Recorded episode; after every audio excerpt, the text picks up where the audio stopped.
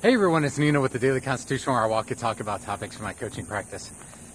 A lot of the times while we're growing up, we have values imposed on us that stop us from functioning once we grow up.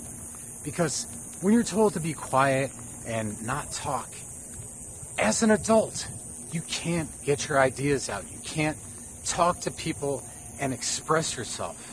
So look into those old values that you picked up as a kid and see if they serve who you are today.